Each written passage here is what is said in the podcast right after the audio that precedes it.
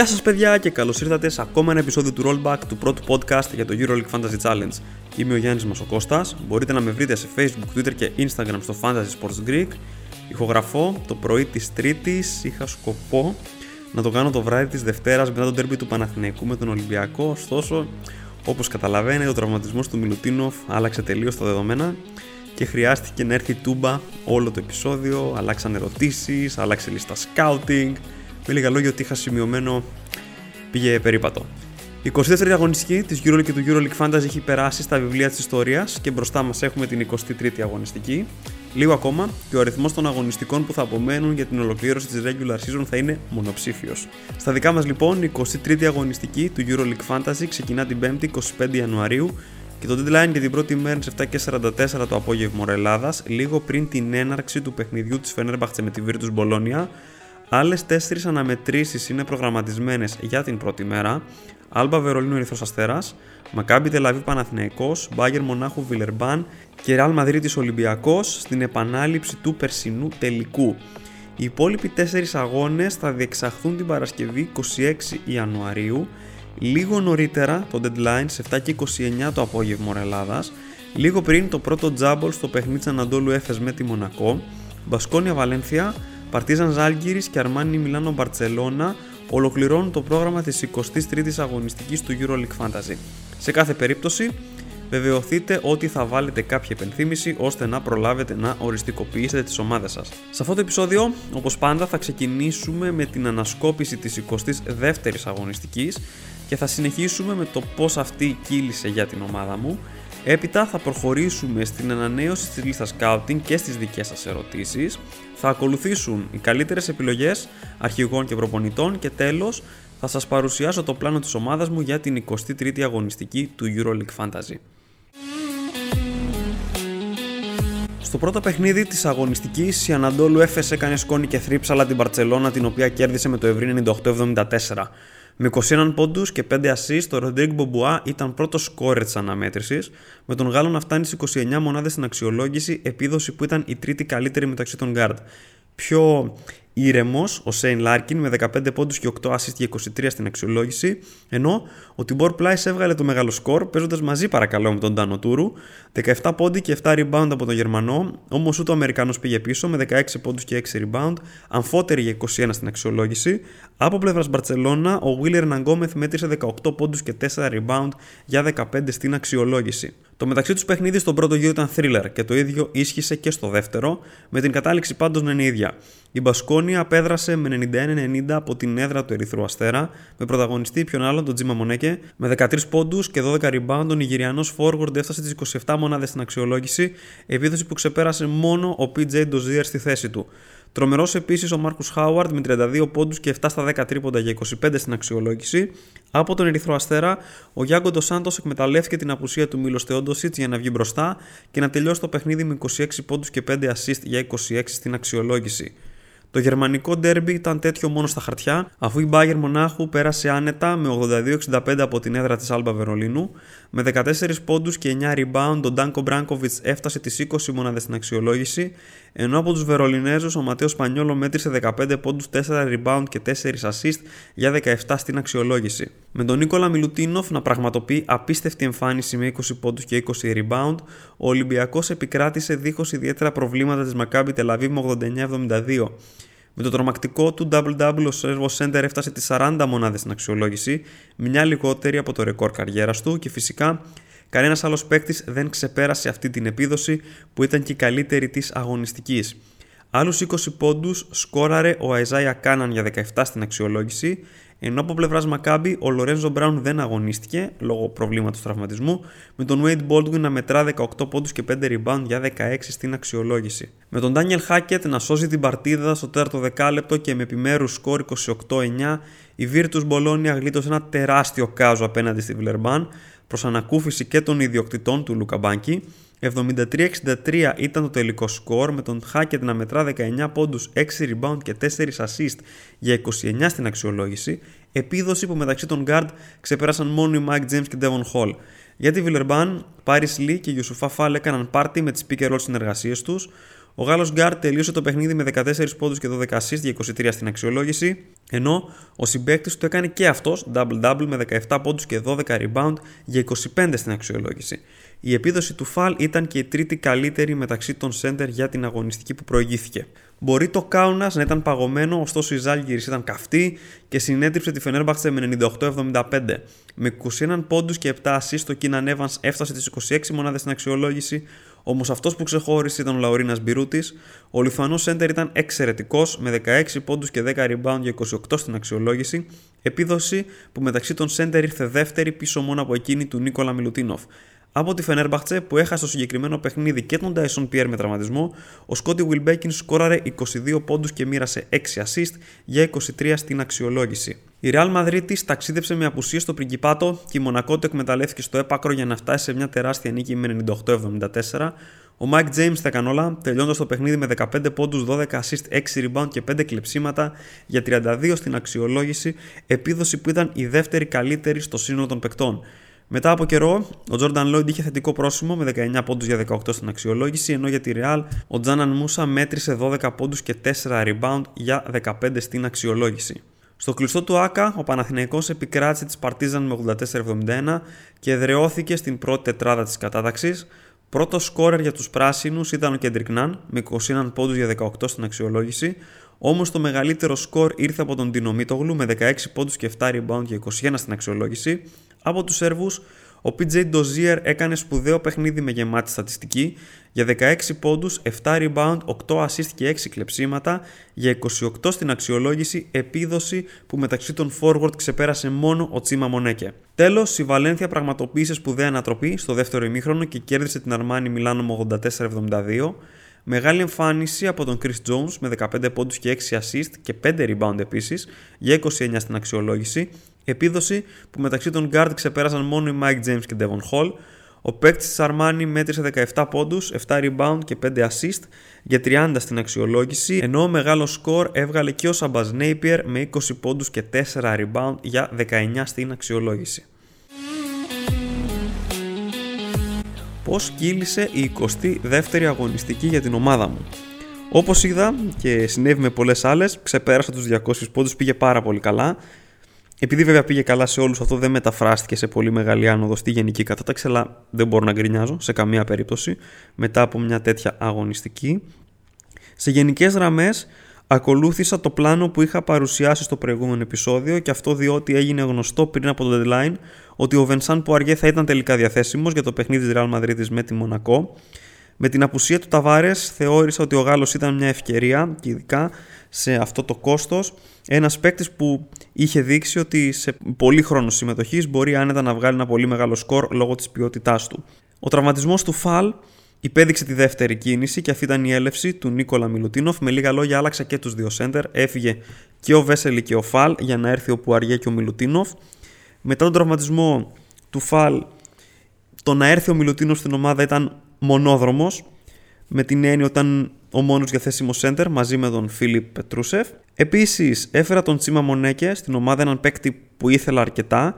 Με την απελευθέρωση κεφαλαίων και με την υποτίμηση στη θέση του προπονητή, ο Μονέκε ήρθε στη θέση του Μάριο Χεζόνια.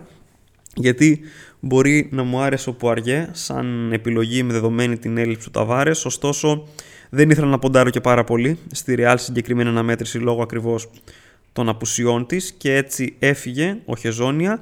Τέλος, στη θέση του προπονητή αποχώρησε ο Άρον Γιασκεβίτσου για να έρθει ο Λούκα Μπάνκι, καθώς θεώρησα, τρομάρα μου, ότι το παιχνίδι της Βίρτου με τη Βιλερμπάν ήταν τρομερά ευνοϊκό και θα μπορούσε πάρα πολύ άνετα ο coach της Βίρτου να γράψει ένα μεγάλο σκορ, να κερδίσει δηλαδή η Ιταλική ομάδα με διψήφια διαφορά. Όλες οι υπόλοιπες ομάδες από αυτές που κερδίσανε, πλην της Βίρτου και της Μπασκόνια, κέρδισαν τελικά με διαφορά μεγαλύτερη των 11 πόντων για να έρθουν οι κοσάρια από τους προπονητές. Στα καλά νέα τώρα ήταν και πάρα πολλά. Πρώτο και καλύτερο Νίκολα Μιλουτίνοφ, 20 πόντι, 20 ριμπάουντ. Επιβεβαίωσε αυτό που περιμέναμε από πριν το deadline, ότι θα έχει πολύ μεγάλο χρόνο συμμετοχής και θα κάνει θράψη απέναντι στους ψηλούς της uh, Maccabi Tel Aviv, που δεν είναι και κανένα τρομερό φόβητρο. Ο Σέρβος Σέντερ έκανε ένα τρομακτικό double-double, τον είχα και αρχηγό στην ομάδα μου με αποτέλεσμα οι πόντοι του να έρθουν διπλοί. 40 μονάδες στην αξιολόγηση, 44 με τον πόνους νίκης 10%, συν το διπλασιασμό 88 από τον αρχηγό μας για την αγωνιστική αυτή. Όσοι τον επέλεξαν βγήκαν σίγουρα πάρα πολύ κερδισμένοι. Καλό νέο επίσης το 29,7 του Τσίμα Μονέκε στη νίκη τελικά της Μπασκόνια επί του Ερυθρού Αστέρα. 13 πόντι, 12 rebound από τον forward των Βάσκων σε μια ακόμα πάρα πολύ γεμάτη εμφάνιση. Με τον bonus νίκης 10% πήγε στο 29,7. Πάρα πολύ καλή επίδοση. Καλό νέο, το 25,3 του Σέιν Λάρκιν στη νίκη της Έφες επί της Μπαρτσελώνα. 15 πόντι και 8 assist για 23 στην αξιολόγηση. 25,3 το score που επέστρεψε στο EuroLeague Fantasy. Το κρατάω και πάρα πολύ θετικό ότι ο Νίκολα Μιλουτίνοφ τον ξεπέρασε κατά πάρα πολύ. Συνεπώς εδώ υπήρξε ένα κέρδος. Γενικά υπήρξε κέρδος αυτή την αγωνιστική με το περιβραχιόνιο γιατί αυτό πήγε στον παίκτη που έγραψε τελικά το μεγαλύτερο σκορ. Από την πρώτη μέρα επίσης πάρα πολύ θετικό το 17,6 του Eliza Bryant. Μπορεί ο Will Kleiber να επέστρεψε για την Έφες, ωστόσο δεν έπαιξε πάρα πολύ. Ο Bryant πάλι γέμισε τη στατιστική του, έπαιξε 32 λεπτά. Απολογισμός 6 πόντι, 5 rebound και 7 assists σε μια all around εμφάνιση για τον Αμερικανό, του οποίου αξία πλέον έχει πάει στα 9,1 credits. 16 έβγαλε στην αξιολόγηση, 17,6 με τον bonus νίκης 10%. Τον κράτησε στο βασικό σχήμα σε όλη τη διάρκεια της αγωνιστικής. Με την πρώτη μέρα να έχει πάει πάρα πολύ καλά, ουσιαστικά αντικαταστάθηκε μόνο ο Σνάιντερ και αυτό διότι είχα κατανομή 5-5 στις ε, δύο ημέρες πολύ θετικό το 35,2 του Mike James, ο οποίος έκανε τα πάντα απέναντι στη Real, 15 πόντι, 12 assist, 6 rebound, 5 κλεψίματα, τρομερή εμφάνιση. 32 στην αξιολόγηση, 35,2 στο EuroLeague Fantasy. Με λίγα λόγια είχα στην ομάδα μου τον πρώτο και τον δεύτερο σκόρερ της αγωνιστικής, έχοντας δώσει και το περιβραχιόνιο στον πρώτο. Και κάπου εδώ τελειώνουν τα καλά νέα και πάμε στα όχι και τόσο καλά. Ξεκινάω από τον προπονητή. Ο Λούκα Μπάνκι ήρθε με πολλές δάφνες στην ομάδα μου, θεωρώντας ότι η Virtus Bologna θα είχε ένα το βράδυ απέναντι στη Βλερμπάν. Κάτι τέτοιο δεν έγινε.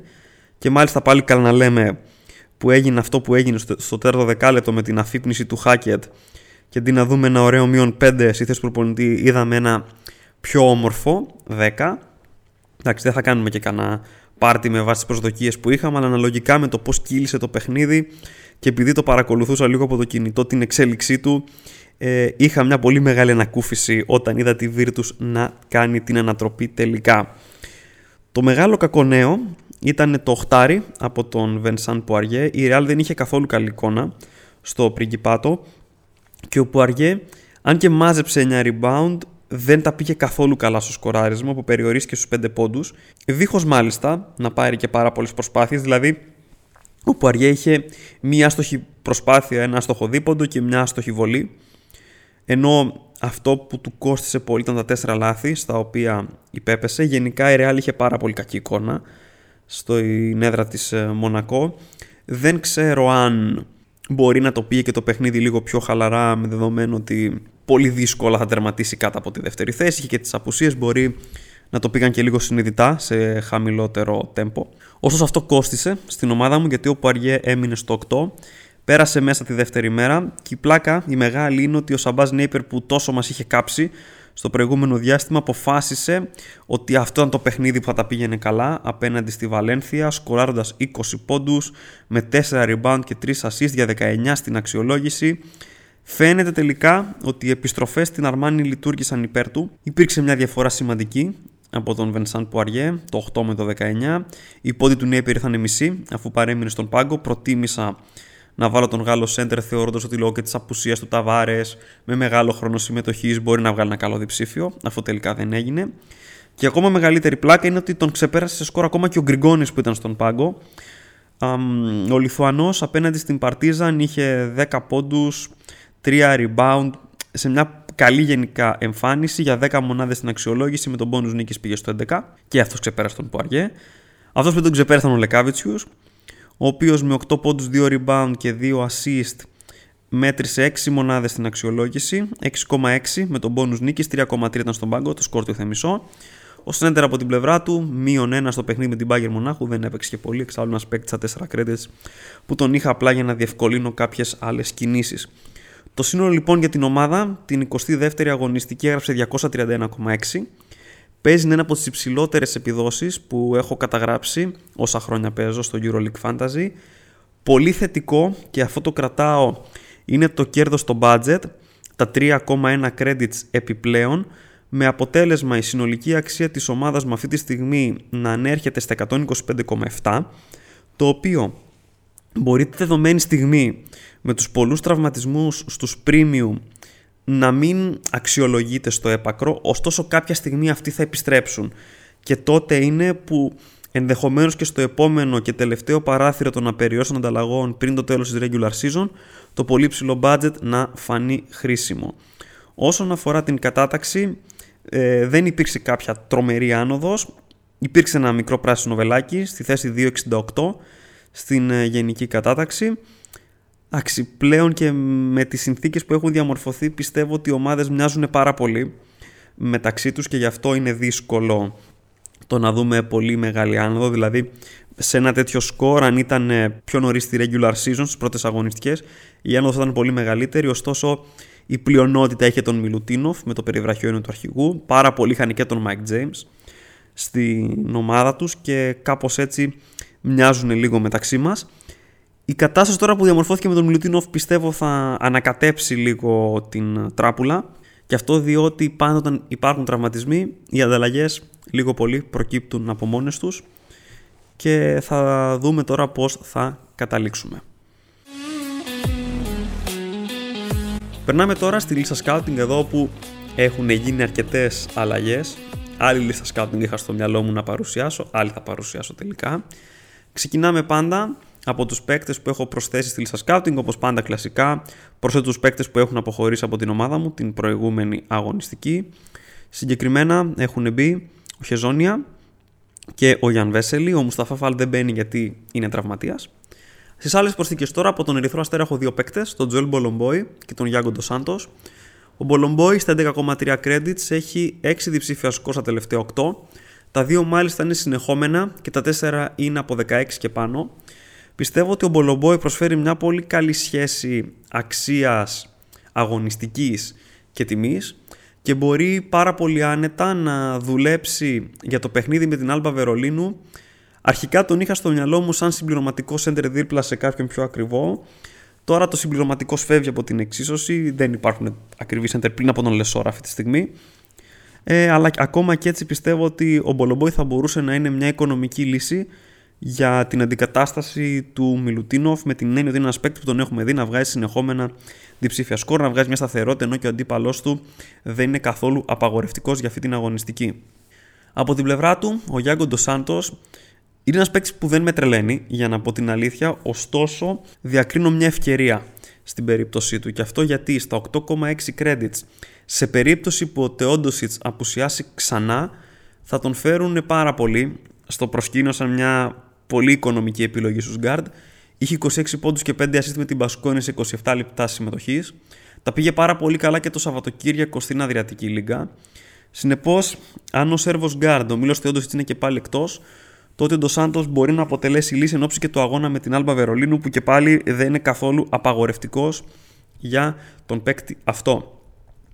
Προσθήκης λίστα scouting είναι και ο Γιουσου Φαφάλ, στα 10,8 credits με μέσο όρο πόντων στις τελευταίες 4 αγωνιστικές του 18,8 διαθέτει την τέταρτη καλύτερη επίδοση στη θέση του. Είναι δεύτερη καλύτερη αν λάβουμε υπόψη τους διαθέσιμους παίκτες καθώς πάνω από τον Ιουσουφ Αφάλ είναι ο Μιλουτίνοφ και ο Ταβάρες οι οποίοι δεν είναι διαθέσιμοι. Σε αυτό το διάστημα, στι τελευταίες 4 αγωνιστικές, έχει τρία διψήφια σκορ με σχετικά καλούς χρόνους συμμετοχής και η Bayern δεν είναι σε καμία περίπτωση απαγορευτική για σημάδημα στο 5, επομένως και ο Φαλ θα μπορούσε να είναι μια λύση για την αντικατάσταση του Νίκολα Μιλουτίνοφ. Λύση για τον Μιλουτίνοφ θα μπορούσε να είναι και ο μόνος πλέον center που έχει απομείνει στον Ολυμπιακό, ο Φιλίπ Πετρούσεφ στα 9,7 credits. Με τον τραυματισμό και του Φαλ και του Μιλουτίνοφ, ο Σέρβος είναι ο μόνος διαθέσιμος παίκτης στο 5 για τον Ολυμπιακό αυτή τη στιγμή. Πήγε πάρα πολύ καλά απέναντι στον Παναθηναϊκό στο ντέρμπι και πιστεύω ότι θα παίξει αρκετά στο παιχνίδι με τη Real και από τη στιγμή που και η Μαδριλέν είναι χωρίς τον Ταβάρες, οι όποιες μου ενστάσεις για ποντάρισμα σε αντίπαλο ψηλό ε, κάμπτονται αυτόματα. Για να πω την αλήθεια. Επομένως, θα εξέταζα και τον Πετρούσεφ για αντικατάσταση του Μιλουτίνοφ. Τελευταία προσθήκη στη λίστα scouting είναι ο PJ Dozier, ο forward της Partizan στα 10,6 credits, ο οποίος έχει δύο συνεχόμενα πάρα πολύ ψηλά σκορ, ενώ και με τον Παναθηναϊκό έπαιξε για 34 λεπτά, καλούμενος να μπει και στα παπούτσια του Απόντα Panther. Τα τελευταία δύο του σκορ είναι 28,6 και 28, βέβαια ο Panther επέστρεψε στην Αδριατική Λίγκα, αλλά και πάλι θεωρώ ότι αυτό δεν αλλάζει πάρα πολύ τα δεδομένα με τον Dozier, καθώς ο Πάντερ που ερχόταν από κάποια ίωση που τον ταλαιπωρούσε, δεν ξέρουμε πόσο θα μπορεί να παίξει στο παιχνίδι με την Ζάλγκυρη Κάουνας και ο Ντοζίρ ξεκάθαρα αυτή τη στιγμή έχει τη φόρμα για να μπει στις ομάδες μας. Αντίθετα τώρα από τη λίστα scouting έχουν αποχωρήσει οι παίκτες τους οποίους έφερα στην ομάδα μου την προηγούμενη αγωνιστική, δηλαδή τον Τσίμα Μονέκε, τον έχω βγάλει από τη λίστα scouting, όπως έχει βγει από τη λίστα scouting και ο Βενσάν Πουαριέ και ο Νίκολα Μιλουτίνοφ. Βέβαια, ο Μιλουτίνοφ θα βγει από τη λίστα scouting γιατί είναι και τραυματίας και θα απουσιάσει για πάρα πολύ καιρό. Να πούμε περαστικά σε αυτό το σημείο, στον Σέρβο Γίγαντα. Επίσης, έχουν αποχωρήσει και άλλοι τραυματίες από τη λίστα scouting όπω ο Τορνίκε Σεγγέλια, ο Νταϊσόν Πιέρ που και αυτός θα λείψει για αρκετό καιρό και αυτός νέο πρόβλημα τραυματισμού. Ο Ταβάρε φυσικά είναι εκτός, ο Νάτζερ Χέι Ντέβις είναι εκτός και ξαφνικά έχουμε μπροστά μας μια επιδημία τραυματισμού. Εν, ενώ εκτός λίστα scouting τον αναφέρω, δεν τον είχα πάρα πολύ στα υπόψη. Είναι και ο Κώστας Λούκας πια και αυτός τραυματίας θα λείψει για περίπου 10 μέρες.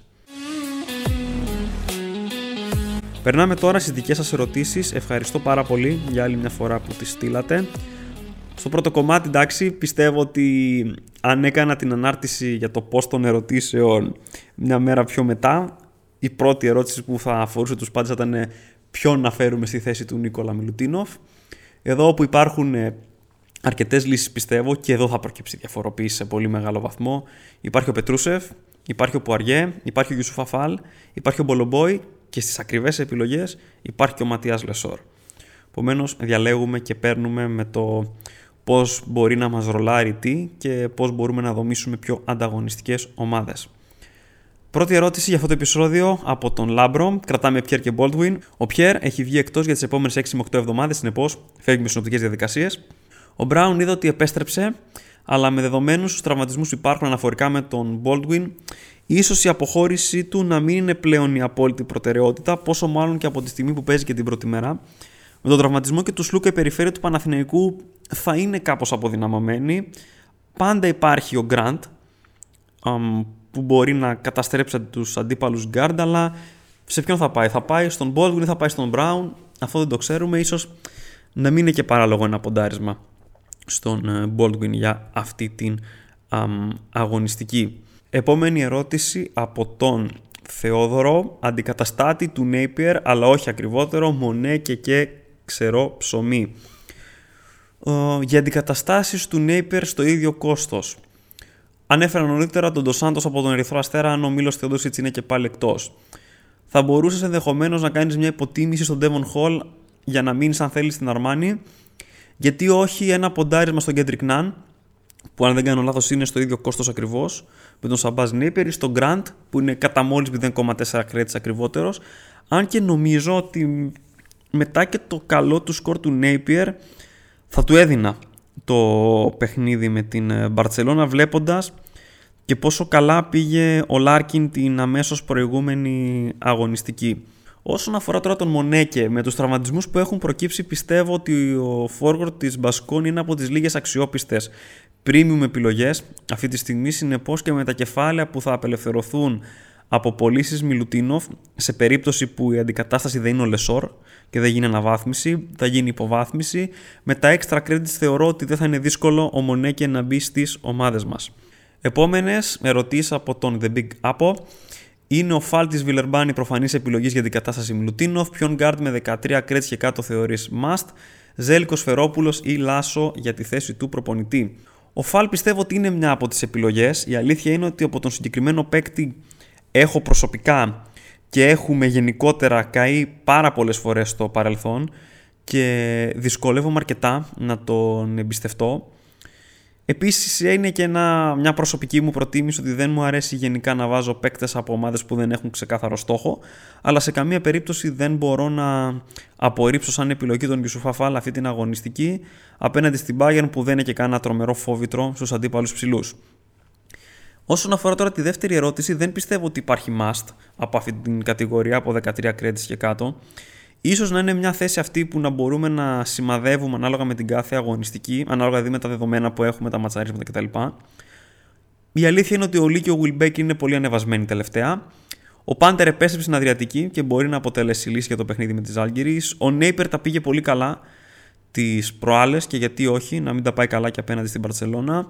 Ανέφερα και τον Ντοσάντο σε προηγούμενη ερώτηση. Θα μπορούσε ενδεχομένως να μην διαλέξεις μόνο ένα, αλλά να βάλεις δύο από αυτήν την κατηγορία παικτών. Αλλά δεν νομίζω ότι υπάρχει κάποια ξεκάθαρη επιλογή που να ξεχωρίζει τρομερά.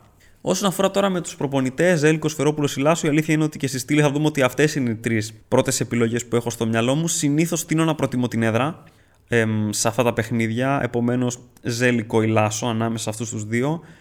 Θεωρώ ότι το παιχνίδι της Μπάγκερ με τη Βλερμπάν ίσως να είναι λίγο πιο εύκολο από αυτό της ε, Παρτίζαν απέναντι στην ε, Ζάλγκερης Κάουνας. Επόμενες ερωτήσεις από τον Θοδωρή. Αν έχουμε Λάρκιν και James στην ομάδα μας, τους κρατάμε. Επίσης, συνεχίζουμε να εμπιστευόμαστε τον Πουαριέ μετά την κακή του εμφάνιση στην προηγούμενη αγωνιστική. Ε, νομίζω ότι κρατάμε και τον James και τον Λάρκιν. Εξάλλου και με όλες αυτές τις απουσίες που έχουν προκύψει, δεν είναι και τρομερά δύσκολο να τους χωρέσουμε. Το μοναδικό κακό για αυτή την αγωνιστική είναι ότι παίζουν μεταξύ τους, άρα παίζουν την ίδια μέρα. Άρα μπορούμε να βάλουμε μόνο έναν από τους δύο ε, για αρχηγό. Βέβαια, αγωνίζονται και οι δύο σε ομάδες οι οποίες δεν είναι απαγορευτικές όσον αφορά τους αντίπαλους guard και δεν αποκλείεται να εξελιχθεί το συγκεκριμένο παιχνίδι σε μία μεταξύ τους μονομαχία. Όσον αφορά τώρα τον Πουαριέ, αν τον είχες μαζί με τον Μιλουτίνο για παράδειγμα όπως τον είχα εγώ, ίσως και να μην έχουμε άλλη επιλογή. Πιστεύω ότι δύσκολα θα δούμε τη Real να έχει και πάλι τόσο κακό πρόσωπο. Το παιχνίδι με τη Μονακό ήταν το πρώτο που ο Πουαριέ ενώ έπαιξε για 20 και παραπάνω λεπτά δεν έβγαλε καλό σκορ. Θέλω να πιστεύω πως ήταν απλά ένα κακό μάτι της Real που το ψιλοπαράτησε κιόλας λόγω των δραματισμών, επειδή ήταν και εκτός έδρας. Με τον Ολυμπιακό τώρα, εντός έδρας, που ο Ολυμπιακός είναι αποδυναμωμένος στους ψηλούς, ε, θεωρώ ότι είναι μια τελείως ε, διαφορετική συνθήκη και ε, ίσως ο Πουαριέ να μπορέσει να γράψει ένα πολύ καλό σκορ αυτή την αγωνιστική. Επόμενη ερώτηση από τον Πολ Ατρίδης. Ε, κρατάμε Μιλουτίνοφ και Χάκετ. Μιλουτίνοφ διώχνουμε φυσικά, επομένως η ερώτηση αφορά μόνο τον ε, Χάκετ. Βοήθησε πολύ το προηγούμενο podcast, έβγαλε 225 πόντους. Ευχαριστούμε. Αυτός είναι ο σκοπός του podcast, να σας βοηθάω με όλη μου τη σοφία, λέμε τώρα και την εμπειρία, να πω και μερικές χαζομάρες, να σας βοηθήσω να βγάλετε όσο το δυνατόν ψηλότερα σκορ σε κάθε αγωνιστική και βασικά να χρησιμοποιείτε το podcast για να ανταλλάσσουμε και λίγο απόψη μεταξύ, γιατί και εγώ πολλές φορές παίρνω ιδέες από τις ερωτήσεις που μου στέλνετε και καταλήγω σε άλλα πλάνα από αυτά που είχα αρχικά σκεφτεί.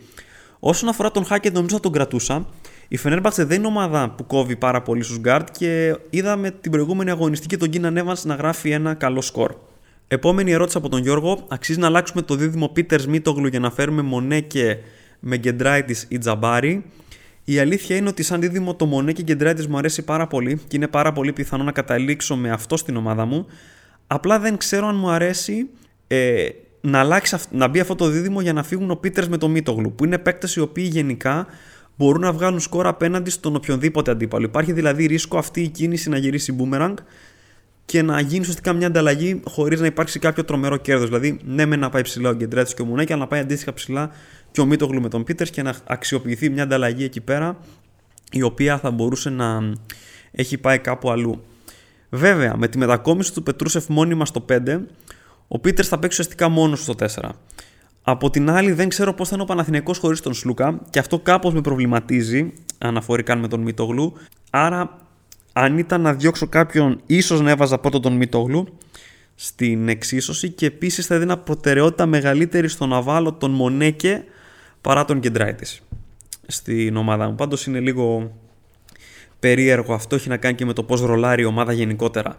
Επόμενες ερωτήσεις από τον Θεάν είναι must sell ο Peters μέσα στη Μαδρίτη και Σπανιόλο ή Μαρίνκοβιτς ή κάτι άλλο για guard μέχρι 7,5 credits. Δεν θα έλεγα ότι ο Πίτερς, όπως είπα και νωρίτερα, είναι must sell. Μπορείς να δικαιολογήσει εξίσου πώληση και παραμονή. Δεν τον θεωρώ δηλαδή ε, μεγάλη προτεραιότητα προς αποχώρηση και με δεδομένες τις απουσίες που έχει η Real, δηλαδή αν η Real ήταν πλήρης σε αυτό το παιχνίδι, ε, δύσκολα θα έλεγα για παραμονή του Πίτερς. Ωστόσο με τα δεδομένα αυτά και με την εικόνα που Κάπως έδειξε η Real στο Πάντων Μπορεί να το παράτησε το παιχνίδι, ωστόσο η εικόνα δεν ήταν καλή. Μην ε, κοροϊδευόμαστε. Ε, δεν αποκλείεται ο Πίτερς να καταφέρει να βγάλει ένα αξιόλογο σκορ μέσα στη Μαδρίτη. Επίσης, ο Ολυμπιακός θα παίξει και με την Άλμπα την επόμενη εβδομάδα. Άλμπα και Bayern έχει σε διαβολοβδομάδα που είναι παιχνίδια στα οποία είναι πολύ πιο εύκολα από αυτό. Άρα γιατί ενδεχομένως να χρησιμοποιήσουμε μια ανταλλαγή να βγάλουμε τον Peters που θα, ίσως να τον θέλαμε την αμέσως επόμενη αγωνιστική. Όσον αφορά το Σπανιόλο Μαρίκοβιτς, γενικά guard μέχρι 7,5 credits, η αλήθεια είναι ότι δεν τρελαίνω με κάτι σε αυτή την κατηγορία.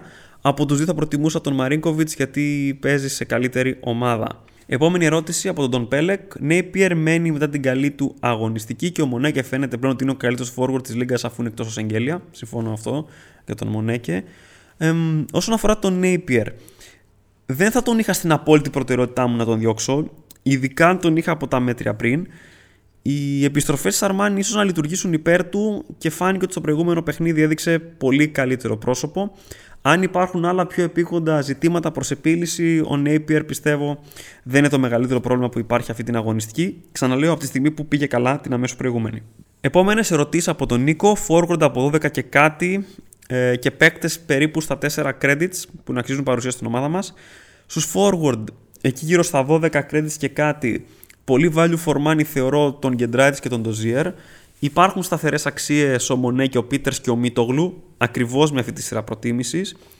Ενώ μου αρέσει πολύ σαν ποντάρισμα για αυτή την αγωνιστική ο Κόλσον, ο οποίος έχει καλή παράδοση απέναντι στον Παναθηναϊκό. Στε παίκτες στα 4 credits η αλήθεια είναι ότι αυτή η θέση τώρα τελευταία κάνει λίγο νερά. Δεν βρει, υπάρχει κάτι το τρομερό. Είναι καθαρά για εξοικονόμηση budget. Και με τους premium τώρα εκτός ίσως να μπορούμε να καταλήξουμε σε δομές ομάδας χωρίς καθόλου τέτοιο παίκτη. Ε, βάση χρόνου συμμετοχής στα τελευταία τρία παιχνίδια είναι η Λάζιτς, Πουέρτο και Σνάιντερ. Οι τέσσερις παίκτες τους οποίους εγώ προσωπικά θα προτιμούσα. Επόμενες ερωτήσεις από Κρι και Χρήστο, τις βάζω μαζί γιατί μοιάζουν. Ο Κρι θέλει προτάσεις από μεσαίο ράφι και ο Χρήστος ψάχνει forward α, κάπου στα 12 με 13 credits για να βγάλει ένα τίμιο σκορ. Θέλει να ανεβάσει και λίγο το budget, δηλαδή παίκτη σαν τον Μίτογλου στα 10 credits, τον Σεντεκέρσκι στα 9. Ξεκινάμε από τον Chris και θα απαντήσουμε και τον Χρήστο. Από τους forward, Γκεντράιτης, Ντοζίρ, Μπράιαντ και Γκριγκόνης, αν και η αλήθεια είναι ότι σε αυτή τη φάση του παιχνιδιού δεν είναι πάρα πολύ εύκολο να βρούμε υποτιμημένους παίκτες. Οι παίκτες των οποίων η αξία είναι χαμηλή, είναι χαμηλή για κάποιο λόγο, γιατί δεν τα έχουν πάει καλά μέχρι στιγμής. Μόνο τυχόν τραυματισμοί όπως αυτό που έχει προκύψει τώρα, μπορεί να δημιουργήσουν κάποιες ευκαιρίες, αλλά αυτές οι ευκαιρίες θα είναι για μικρό χρονικό διάστημα, άντε για μια-δυο αγωνιστικές, δεν θα είναι για πάρα πολύ παραπάνω. Στους forward δεν νομίζω ότι υπάρχει κάτι. Στους center αυτή τη στιγμή θα μπορούσε κάτι ε, να γίνει ένα ποντάρισμα στον Πετρούσεφ, στον Γιουσουφά, στον Μπολομπόη. Στους guard από το μεσαίο ράφι ο Ντοσάντο, ο Ντέβον Χολ, ο Νέιπιερ, ο Χάκετ, ο Ναν και ο Γκραντ θα μπορούσαν να αποτελέσουν επιλογές. Ο Ναν δεν μου αρέσει και τόσο πολύ γιατί τείνει να πηγαίνει καλά στο πρώτο ημίχρονο και μετά να πέφτει και κάπως έτσι να μην βγάζει πάρα πολύ μεγάλα σκορ. Ενώ στους center έχουμε πει και ξαναπεί Πετρούσεφ, Γιουσουφά Φάλ, Μπολομπόη και Πουαριέ. Όλοι αυτοί είναι και παίκτες οι οποίοι μπορούν να δώσουν και budget για το επόμενο διάστημα.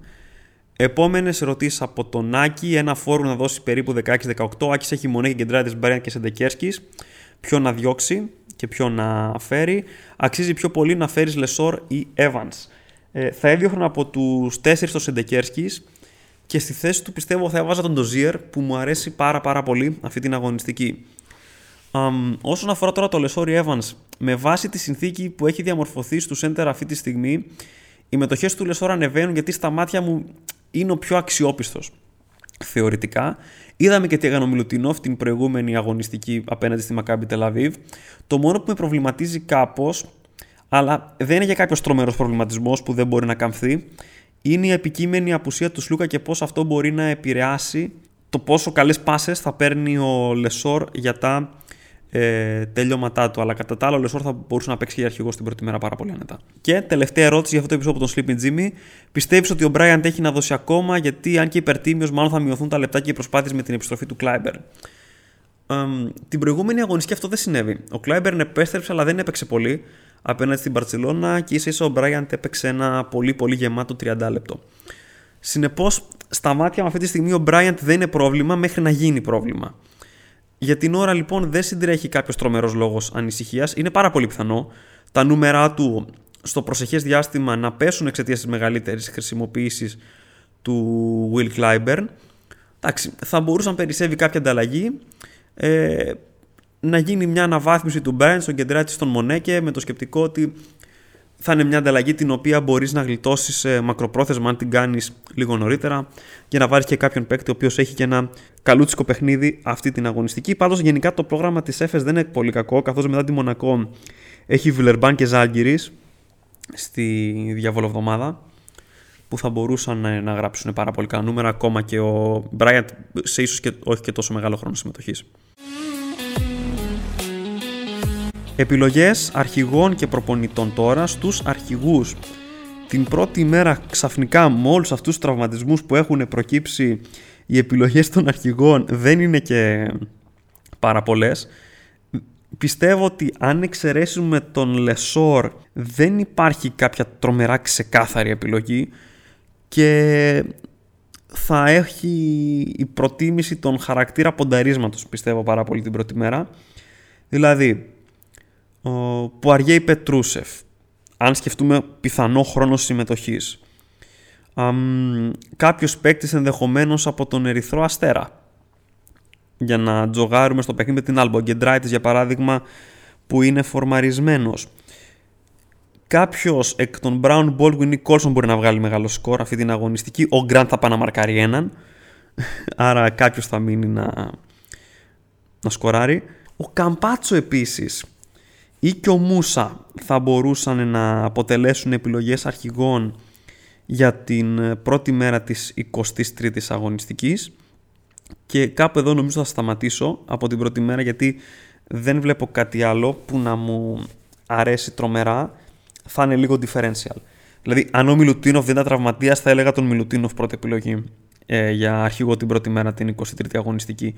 Τη δεύτερη μέρα τώρα οι επιλογές είναι πιο πολλές Υπάρχει James Larkin στο μεταξύ τους, αλλά το κακό είναι που μπορούμε να ποντάρουμε μόνο σε έναν από τους δύο. Υπάρχει ο Τσίμα Μονέκε στο παιχνίδι της ε, Μπασκόνια με την ε, Βαλένθια. Ενώ δεν θα με χαλούσαν για αρχηγή και ο Ντοζίερ με τον Evans. Με βάση το καλό πρόσωπο που έχουν δείξει τελευταία. Γενικά πιστεύω ότι αυτή θα είναι μια αγωνιστική που στο περιβραχιόνιο θα υπάρξει διαφοροποίηση και αυτό μπορεί να λειτουργήσει θετικά για να δούμε ανακατατάξεις στο γενικότερο ranking.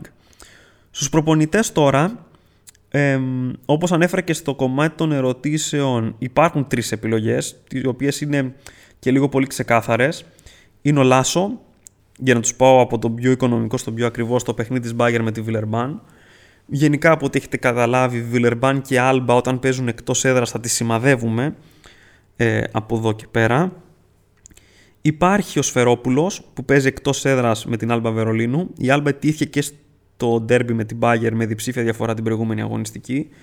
Και αυτό με κάνει κάπως λίγο πιο θετικό στον Σφερόπουλο σαν επιλογή προπονητή.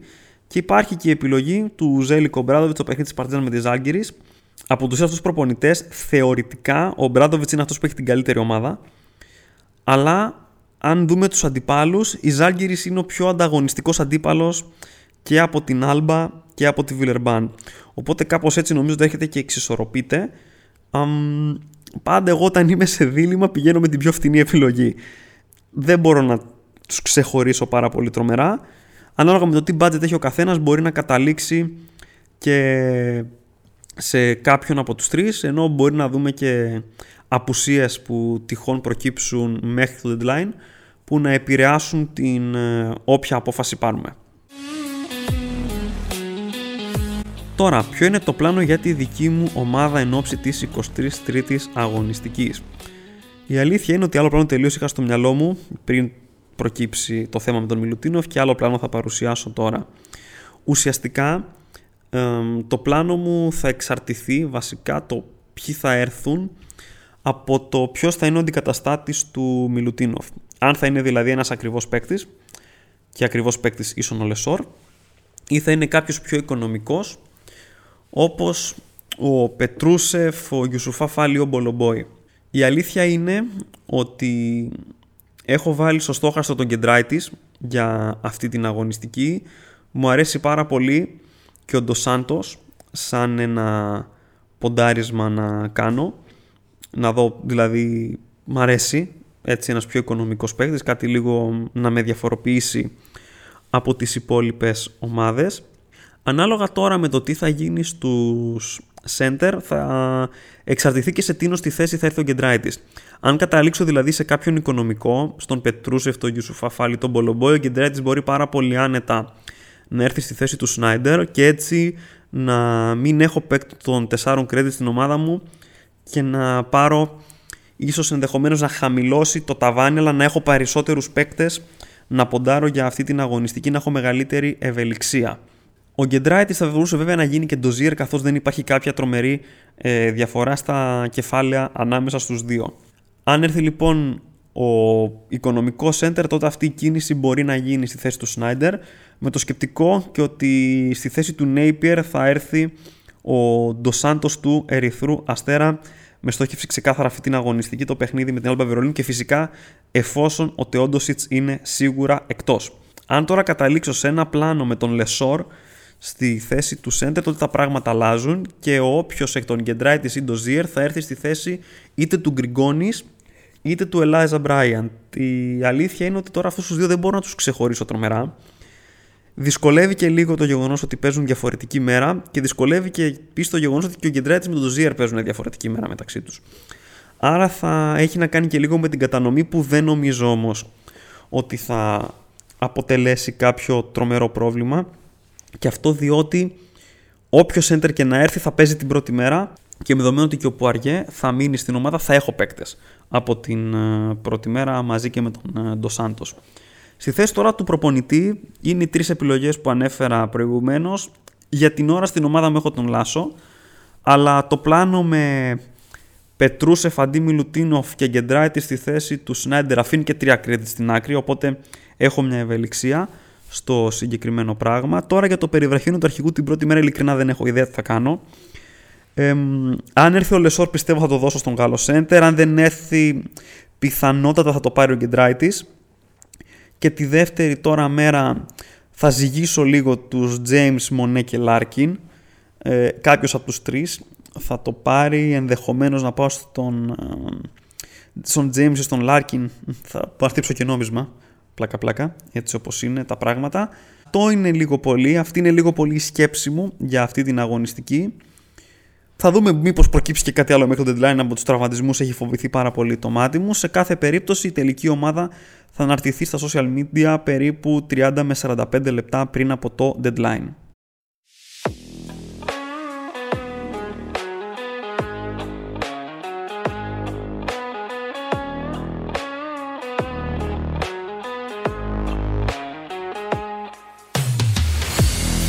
Αυτό ήταν λοιπόν το επεισόδιο. Ευχαριστώ πολύ που αφιέρωσατε χρόνο για να το ακούσετε. Ελπίζω να σας άρεσε.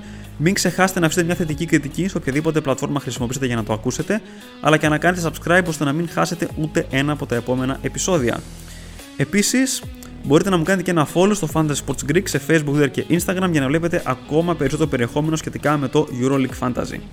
Καλή επιτυχία σε όλες και όλους την 23η αγωνιστική. Μακάρι να δούμε υψηλά σκορ παντού και να μην δούμε άλλους τραυματισμούς πια έλεος. Εγώ θα επιστρέψω με νέο επεισόδιο την επόμενη εβδομάδα, πιθανότατα Δευτέρα θα βγει το επεισόδιο εν ώψη της 24ης και της 25ης αγωνιστικής.